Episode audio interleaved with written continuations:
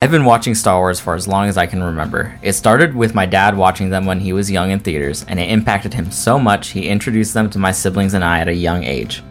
While I grew up a prequels child, I've always leaned towards the original trilogy. I remember my siblings and I were sometimes allowed to stay up late to watch the original trilogy on VHS. Every time my dad would fall asleep, but us kids would watch through each movie. I started as a casual viewer with only movies and games the SNES games are hard, right? It wasn't until about 2018 when a coworker persuaded me to read Darth Plagueis that I realized how deep Star Wars was and what it could teach us.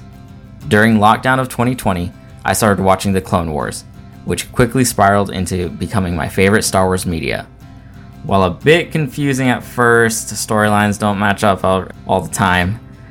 The storytelling and characters proved to not only increase my enjoyment of the prequels, but even the original trilogy.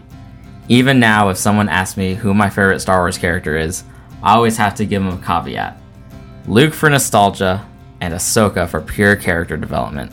That's my journey with Star Wars. Monica, what's yours? Yeah, so I only started watching Star Wars about in 2020 when David realized I knew nothing.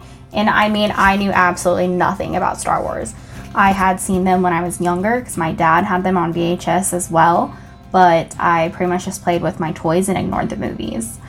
But now I've watched all the movies, Clone Wars, Rebels, and all the Disney Plus shows, plus I've started reading the books. I actually started with the Darth Bane trilogy, which that one is really good. Dark, but good. And it gave me a really like good understanding of the rule of two and how the Sith work, which was really important to me because I am a person that I need to know the beginning, so that is what David suggested I start with. But what really hooked me was Anakin in Clone Wars. I was drawn to the complexity of his character and other characters, such as Ahsoka, because she really does have one of the best character development stories. I was hyper aware of these characters' emotions and struggles, as I personally have a lot of empathy, and Star Wars is full of complex feelings and situations. So that's what truly got me. Watching these during the 2020 pandemic was a saving grace. I struggle with anxiety, and watching and connecting with these characters really helped me cope and grow through difficult times.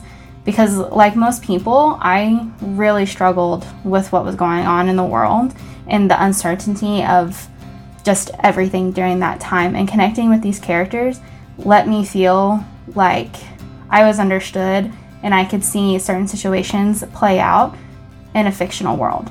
What's crazy is that what this started as me watching these movies because they are my husband's favorite, they have now led to Star Wars just meaning so much to me as a person.